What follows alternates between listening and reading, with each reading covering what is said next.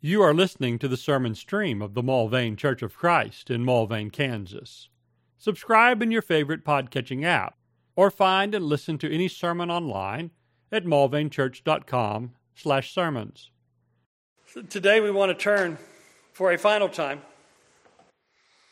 to the book of Philemon, examining for a second time things from the perspective of the slave Onesimus.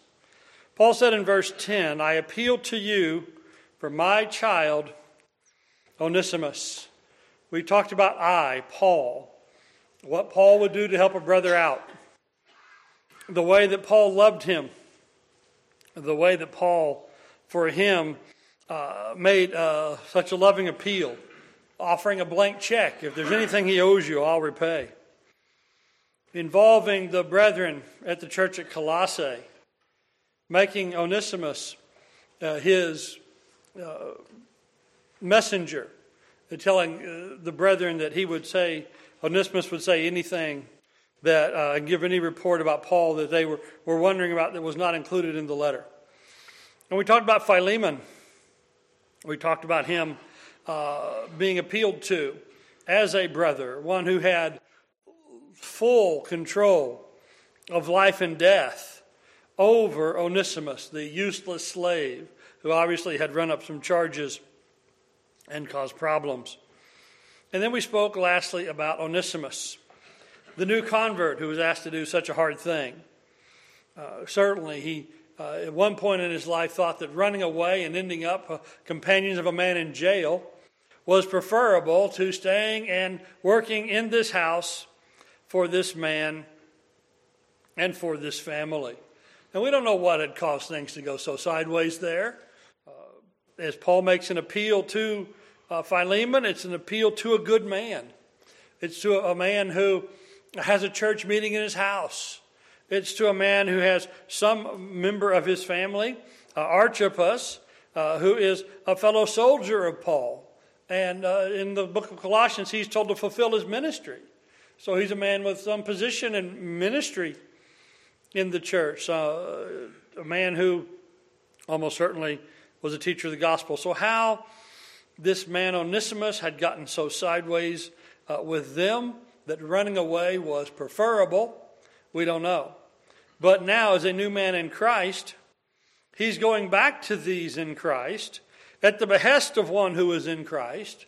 So, regardless of the fact that a uh, runaway slave is being returned to a Roman owner at the behest of a former rabbi. What's really important is that they're all men in Christ. And so there's an appeal made of love. There's no command or force in the whole thing except for the force of love. In Phillips' paraphrase, and I've read a couple different versions of the book of Philemon to you, thought we might do that just one more time. This is Phillips' paraphrase of the book to get the flavor and the nature of the appeal. Paul, prisoner for the sake of Jesus Christ, and brother Timothy to Philemon, our much loved fellow worker, Apphia, our sister, and Archippus, who's with us in the fight, to the church that meets in your house. Grace and peace be to you from God our Father and from the Lord Jesus Christ. I always thank God for you, Philemon, in my constant prayers for you all. For I have heard how you love and trust both the Lord Jesus Himself and those who believe in Him. And I pray that those who share your faith may also share your knowledge of all good things that believing in Jesus Christ can mean to us. It is your love, my brother, that gives us such comfort and happiness for it cheers the hearts of your fellow Christians. And although I could rely on my authority in Christ and dare to order you to do what I consider right, I'm not doing that. No, I'm appealing to that love of yours, a simple personal appeal from Paul the old man in prison for Jesus Christ's sake. I'm appealing to you for my child. Yes, I've become a father even though I've been under lock and key and the child's name is Onesimus.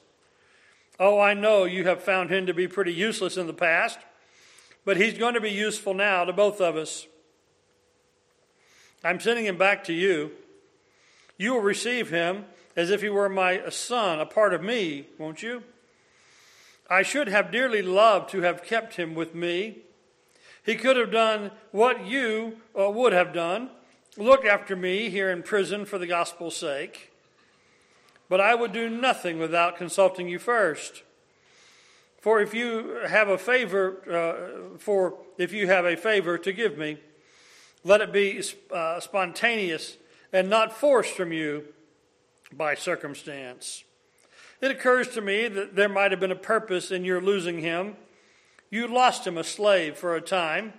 Now you're having him back for good, not merely as a slave, but also as a brother Christian. He is already especially loved by me. How much more will you be able to love him, both as a man and as a fellow Christian? You and I have so much in common, don't we? Then do welcome him as you would welcome me. If you feel he's wronged you or cheated you, put that down to my account. I've written this with my own hand. I, Paul, hereby promise to repay you. Of course, I'm not stressing the fact that you might, we might say that you owe me your very soul. Now, do grant me this favor, my brother. Such an act of love will do my old heart good. As I send you this letter, you know what to do. I believe, in fact, you'll do more. Will you do something else? Get a guest room ready for me, for I have great hopes that through your prayers, I myself might be returned to you as well. And then the greetings with the listing of names. So here is Onesimus, the one sent back, and we think about what, what a send back he gets, and we think about all of these things. And last week we talked about all of the blessings he found when he went back in this way. There it is. We think about the fact that his legal status was fixed, no longer a runaway, no longer had the fugitive after him. His punishment would be averted. Is Paul going to punish him? Or is Philemon going to punish him with the many stripes that you'd normally give a slave who'd done a thing like this, or the worst things that we might imagine a Roman slave owner could do? Not going to happen. His debts have been paid. And Paul says, I'll, I'll cover them all. And his purpose was found a place to serve Christ, a place to uh, love his uh, uh, brethren. Uh, we think about the fact that the house he ran away from, there was a church in it. And now he's going to go back as a member of that church, not just as a member of that house. And this is all because Philemon, or excuse me, Onesimus, is very much a new man. He is a man whom Christ has changed. He is a man who is not the same fella, as Paul has pointed out. He is not the same fella who ran away. He's not the useless one. And now he's going to be useful. Of course, again, we know there was a play on his uh, words there, as the word Onesimus, the very name meant useful. But he's going back as a new person. He's going back to that same old place uh, but he's going to go back in a different manner. He's going to go back in a different mindset. We sometimes think about people wanting to get a, a new start, and so they go to a new place. I'm going to go over there, and I'm going to get a new start. Or recently in the popular musical uh, Hamilton, there was the line, In New York, you can be a new man. Right? You, you change your geography, and the world opens up to you, you got a new thing. But, but Onesimus is going back to the same old dreary and depressing geography. He's going back to the same old place and the same old people. But what he is now is very different in Christ. It's the same place, it's the same people. In many ways, it's the same circumstance. But now, because of what he's learned of the gospel through the Apostle Paul, it's an entirely different thing. 2 Corinthians 5, verse 17. Therefore, if anyone is in Christ, He's a new creature. The old things have passed away. Behold, new things have come. As the King James says there, behold, all things have become new. And so he goes back to the old situation in a totally new way. Having been reconciled to God, he can be reconciled to those people from whom he was so very estranged. Verse 18 of 2 Corinthians continues Now all these things are from God, who reconciled us to himself through Christ, and gave us the ministry of reconciliation. Namely, that God in Christ was reconciling the world to himself, not counting their trespasses against them, and he has committed us to the word of reconciliation. Reconciliation. The first reconciliation is obviously between God and man. Oh, what did Steve just mention? That Jesus came to bear the sins of the world. And thus, taking those out of the way, there can be reconciliation with God. Here in the book of Philemon, we see the obvious effect of that among men who have been so reconciled. That first, the Onesimus is able to make a deep, lasting, and personal connection with the Apostle Paul, to be as it is his very own son. And then the Apostle Paul who had a relationship already uh, with Philemon through the gospel, or whether that was direct, having converted him directly, or whether that's because that he taught uh, in Ephesus long enough that all Asia heard the word, and this certainly in the heartland of Asia. And so, through the indirect teaching of the Apostle Paul, uh, maybe that did it. But in any case, through the teaching of the gospel by Paul, Philemon was converted and his soul was won to Christ. Well, Paul has a relationship then with him. Now, Paul uses those two relationships to bridge the relationship between the two, the two who were greatly estranged, such that one ran away from the other. One broke the law to get away from a fellow. You know, when, when you don't like a fellow enough that you'll break the law to get away from him, you don't like the fellow. And he probably doesn't like you much either. And so this is now being reconciled. This is the fruits of reconciliation on earth. This is the having fellowship with one another because the blood of Christ cleanses us of all sin of 1 John 1. The relationship with each other is now being made right where had never been right before because they both know Christ. And so Christ had changed him. Christ had changed the slave as he had previously changed the master and as he previously changed the persecutor. Christ changes all. And so Ephesians 2:13 we find, but now in Christ Jesus, you who were formerly far off have been brought near by the blood of Christ. These folks, now I know that far off in this context is quite literally the Gentiles and the near are the Jews. But we think about it in applying here to this household. These people are far off in heart from one another, though they live under the same roof. They had very different circumstances in life one the master, one the slave. But now they have the same relationship that's most important in that they're both in Christ. And this little church that meets in Philemon's house now gets a new member. Probably one of the most unlikeliest additions to their number they've ever had. That a slave who had run away some months or some years in the past is now being returned with the imprimatur of the Apostle Paul. With the Apostle Paul saying, He's a beloved brother. Who would have believed it? Unless you had an inspired letter, you probably wouldn't have believed it. And haven't we from time to time, haven't we from time to time seen conversions that are just about as unlikely, but also have been just about as thorough? That it's like, if this wasn't a work of God, if this wasn't directly, I wouldn't have believed it. Well, it is the work of God to do these unbelievable works all the time because Christ, verse 14, continuing on Ephesians 2, because Christ is our peace, who made both groups to one, who broke down the barrier of the dividing wall by abolishing in his flesh the enmity, which is the law of commandments contained in ordinances, so that he himself might make the two into one new man, thus establishing peace, and might reconcile them both into one body to God through the cross. By it, having put to death the enmity, he came, quoting Isaiah, and preached peace to those who are far away and peace to those who are near. For through him we both have our access in one spirit to the Father. So then you're no longer strangers and aliens, but you're fellow citizens with the saints, and you're of God's household. Again, I know this was about the entire melding of Jew and Gentile coming into one church and all being together. Uh, but sometimes those grand things are a little hard to appreciate. Let's just think about these two men in this one house one who was a saint and had a, a church. He, uh, he offered uh, his hospitality and he offered his resources to the church that they might meet in his place. And amongst his household was an alienated one, was the one who hated to be there, was one who ran away. But now, because he has now found that gospel, which was preached in his living room, but he didn't know it and didn't recognize it at the time, now he's accepted that gospel, which was being preached in another room of the house. He's now come as a member of this house. He now comes as a fellow citizen with the rest. He now comes no longer a stranger and alien to it all, but he comes participant in it all. And so he is seen to be, and people can recognize that he is this changed man. Let's put all these up there to start.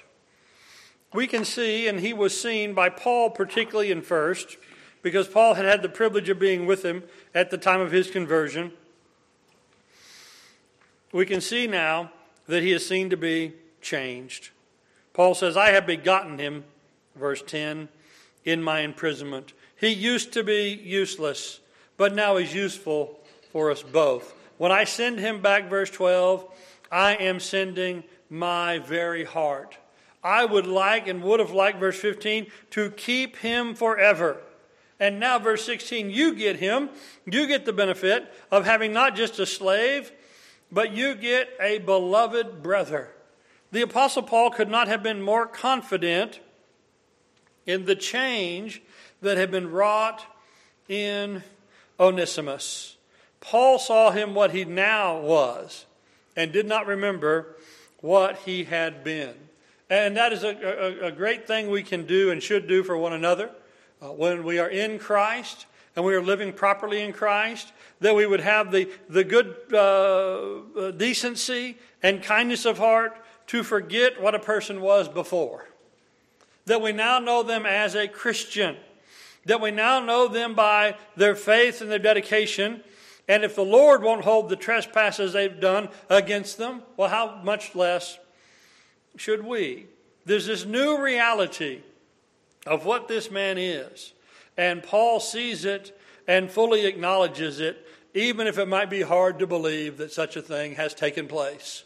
From time to time, we see folks and we, we hear they're changed, and we've been told they've changed, and, and we see them try to make the change, and we think, oh, that's not going to take. That's not going to work. They can't be that changed. I knew him. I know him. We think about the fact, though, that the Apostle Paul one time had the same experience himself. After his conversion, when he first went back to Jerusalem, Acts 9 and 26. When he came to Jerusalem, he was trying to associate with the disciples. But they were afraid of him, not believing he was a disciple. But Barnabas took hold of him and brought him to the apostles and described to them how he had seen the Lord on the road and that he had talked to him, and how at Damascus he'd spoken out boldly in the name of Jesus.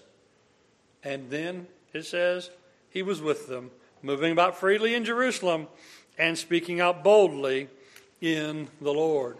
We wonder if somebody in Philemon's house, among the servants in the back rooms, and among the conversations that go on among the family in the front rooms of the house, we wonder if there was a, a conversation like this. You know, we've heard that somebody said he was converted. I don't know. Anybody talk to him? What did he say? And then maybe they would report like this that after a while they came to understand it. So Paul's experience might have made him uniquely suited to see or to look for such transformations. But understanding that such transformations are part of the gospel, we should view them as normal. We should view them as regular. Now, they're still extraordinary but we should not view them with such terrible suspicion as it often does. We think about the apostles, the son of thunder, who became the apostle of love, or the zealot and the tax collector, who ended up working together. All of these things, like Isaiah said, the lion would lay down with the lamb. These are foundational, these are fundamental parts of the faith.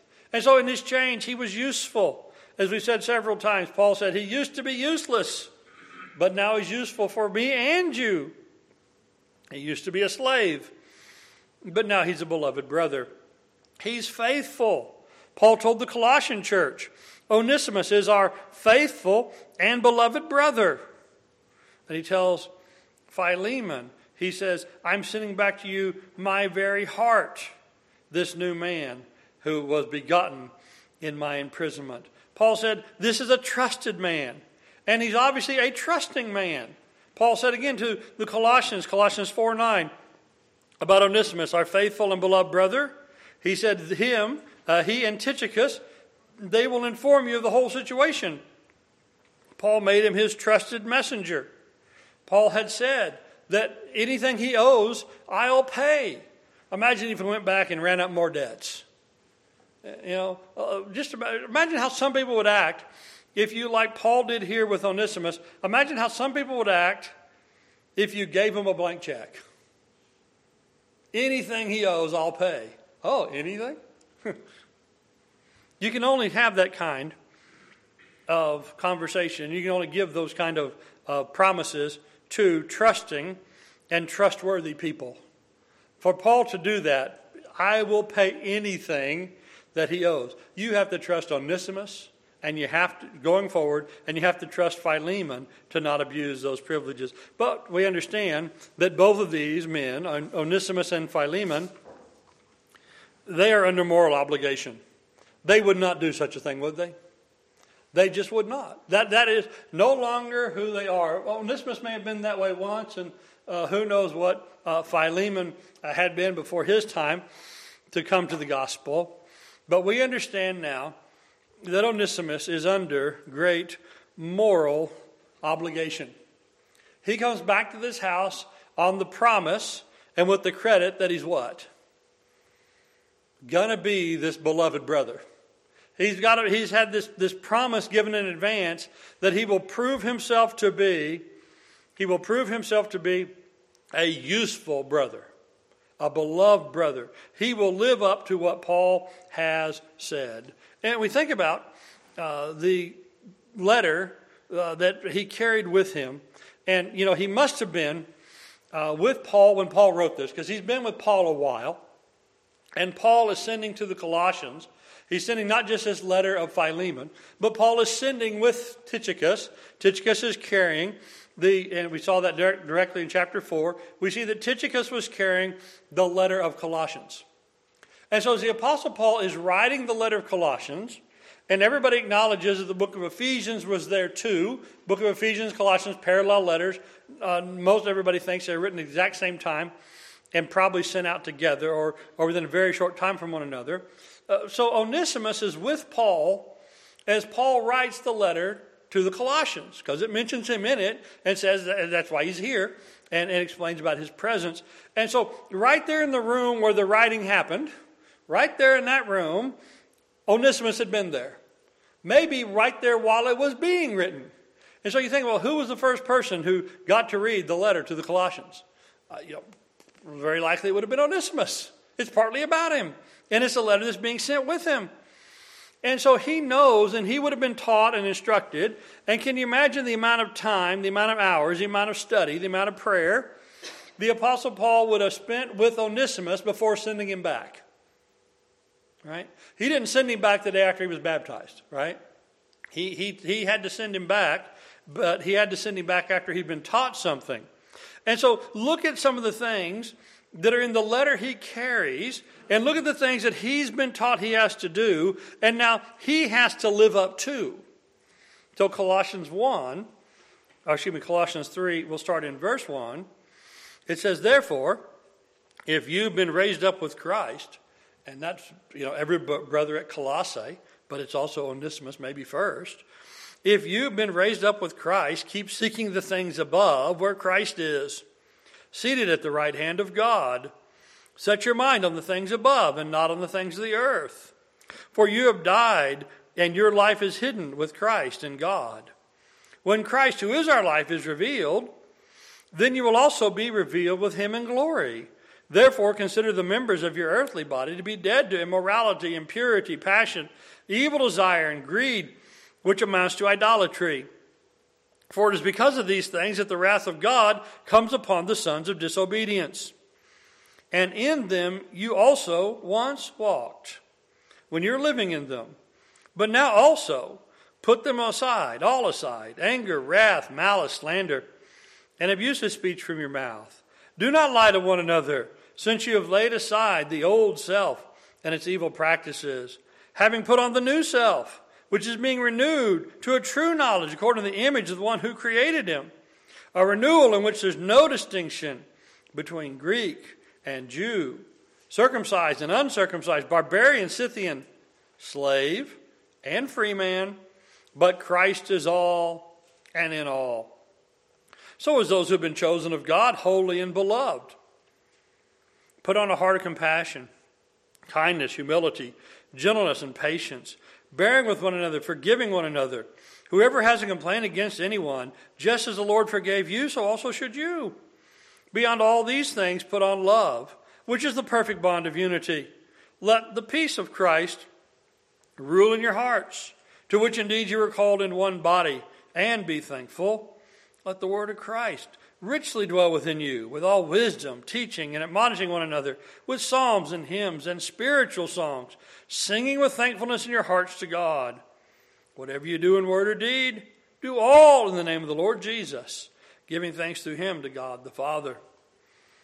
You know, this is the life that Onesimus has signed on for, isn't it? This is in the letter that he himself helps carry back home. And so we can all, and we all should, put ourselves here in the text, addressed generally to Christians, and say, That's me, and that applies to me. How much more Onesimus, when he gets down to such glorious things, such as in Christ, there's no uh, Greek or Jew, there's no slave or free. You're all part of the house. Well, he is.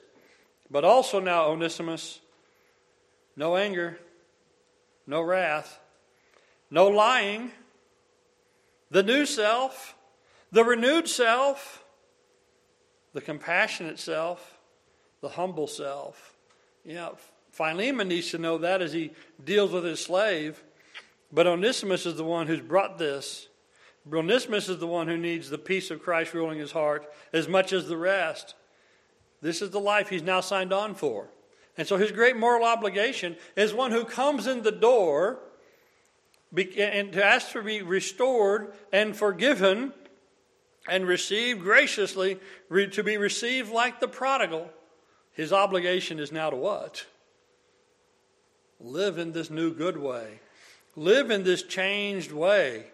Live in such a way as that he really proves, as the Apostle Paul said, you need to prove to be that changed and useful person of whom we spoke. In the same verse here is in our Bible class this morning. Let him who steals steal no longer. Know, he had run up some cost. The Apostle Paul had to cover those debts with his promise. He now, this man, needs to live this usefully. Don't steal anymore. Rather labor, performing with his hands what's good so he can have something to share. He needs to strive to prove these things. And if you look in the scriptures, there's a number of occasions where we are asked to prove various things. The Apostle Paul talked about being uh, proving that the grace was not given to him in vain. 1 Corinthians 10, excuse me, 1 Corinthians 15 and verse 10. By the grace of God, I am what I am. His grace did not prove vain. Uh, Paul proved worthy of the commission given him and worthy of the, the place he was given and the work he was given. Well, now Onesimus, he needs to prove that too. We're often asked to prove God's will in our lives in practical ways. Romans 12 and 2. Don't be conformed to this world, but transformed by the renewing of your mind, so that you may prove what the will of God is what's good, acceptable, and perfect. All right, Onesimus, you, you, you came with a letter claiming great things about you. Where's the proof? Well, the proof would be offered day by day by being this Christian man that he was presented to be. He's received as a Christian. He's going to be asked to do what? And live as a Christian. That's his great obligation. People have stretched their neck out to an unbelievable extent for him. What does he need to do? He needs to prove that these things said about him in advance are, in fact, actually true.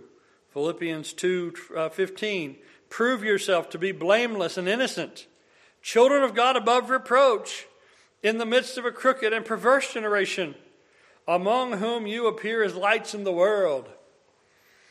You know, if just the regular run of the mill Christian, just all of us Christians, are to be proven to be blameless and innocent, proved to be children of God, proved to be above this crooked and perverse generation, proved to be lights, if everyone who names that name is asked to prove that, how much more so a man who by name is singled out as a useful and faithful brother? As a man who's truly been changed. You know, most of the brethren in the first century, we haven't a clue their names, right? I mean, how, if we would just go through, and, and there, there are, um, you can buy this book, I've got it in my library. I have the book, Everybody in the Bible, where it just lists every single name of everybody in there and gives a little one or two line summary about who they are.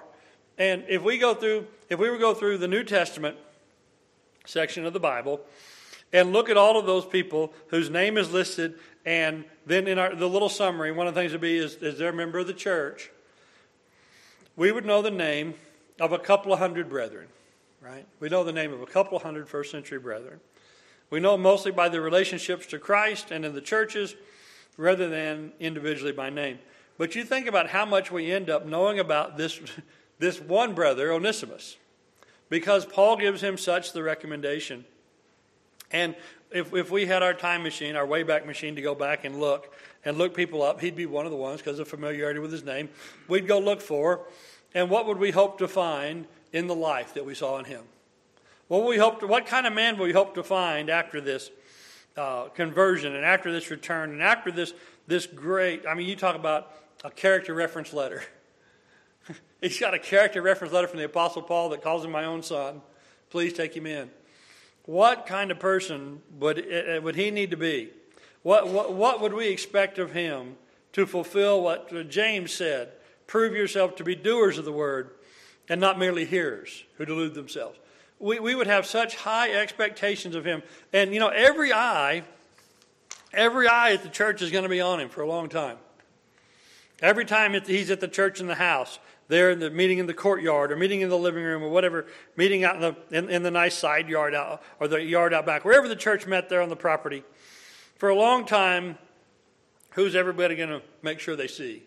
Who are they going to look? Oh, he, he's still here. He's still doing good. Okay. He, he's still with us. He hadn't gone back. And, and eventually, they wouldn't be surprised by that. And then eventually, he would just be one of the stalwart people there. And he would hopefully prove to be this thing of which the Apostle Paul has said he so much was, that he would justify Paul's great trust. That, that he would make the one who called him my son, he'd make him proud make his father Paul proud in this regard. And so, just out of gratitude to the Apostle Paul alone, how should he act? The Apostle Paul, who did so much for him, loved him so much, spent so many hours with him, and prepared him by teaching and by prayer and by encouragement, told him to do, to do this, and it would work out. And we trust that it, that it did. And so, gratitude alone should help Onesimus be dedicated so much to doing what's right. But it's not just what the Apostle Paul did for him. And to the degree that the Apostle Paul uh, was effective in changing the life of Onesimus, what was really the heart of the change? It was Christ, right? It was Christ. And so it's, it's not just and really even to the Apostle Paul, because what was the Apostle Paul doing but just his job as a Christian, just his commission to take the gospel, just as from the Gospel of Luke, you know, when, when we've done all that we should do, just, you know, still say, well, we are but unprofitable servants. The Apostle Paul wouldn't seek credit for himself, but, but for Christ. And certainly, uh, these men would be greatly loyal to each other, but the greater loyalty would be in Christ and to Christ. And, and what would and what should Onesimus do out of gratitude for Christ and to Christ.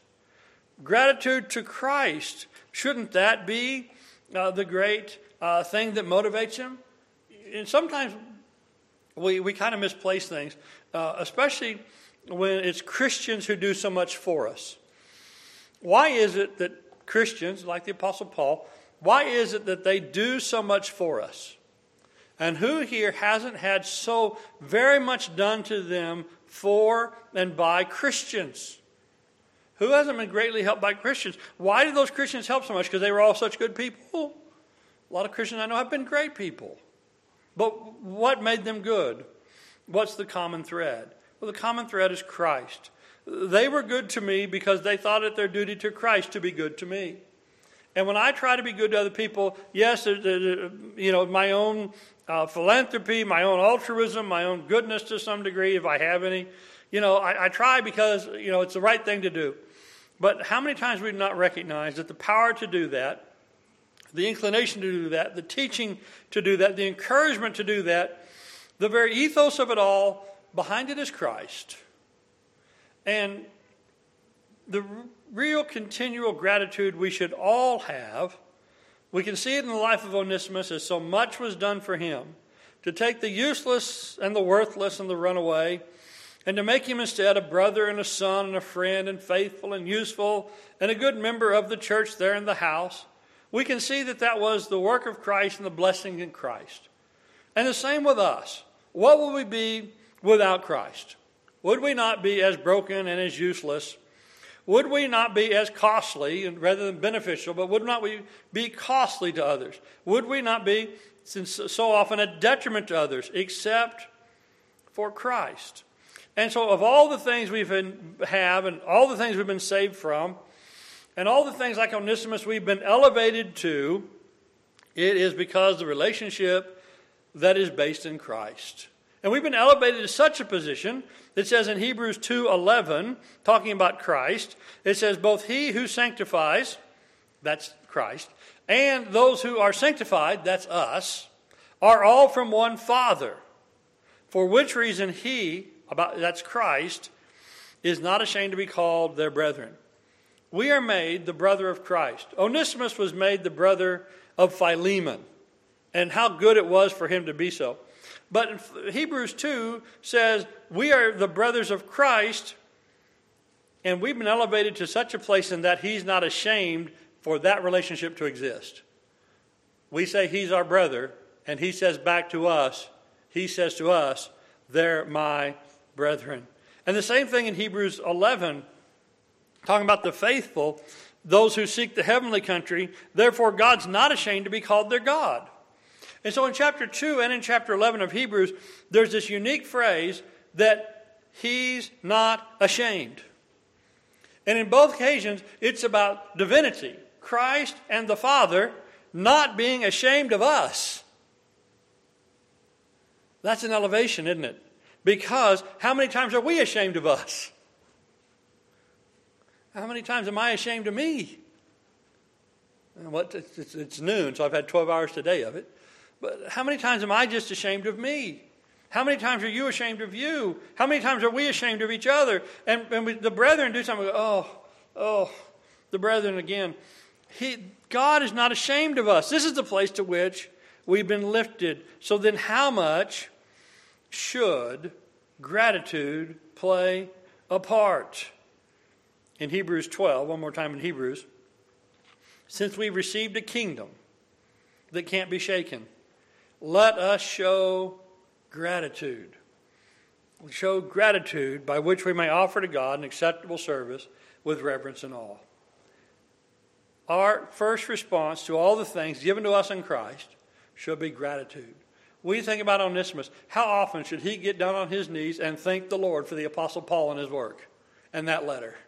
He should be thanking God every day that such a thing was done. But how about, how about about us? How often should we and how often do we get down on our knees and thank God for what He has done for us, lifting us even to the place where He's not ashamed of us, having changed us that He doesn't have to be ashamed of us, having sanctified us, having put us on the path to glorification, and so that He doesn't have to be in any way ashamed to be associated with us.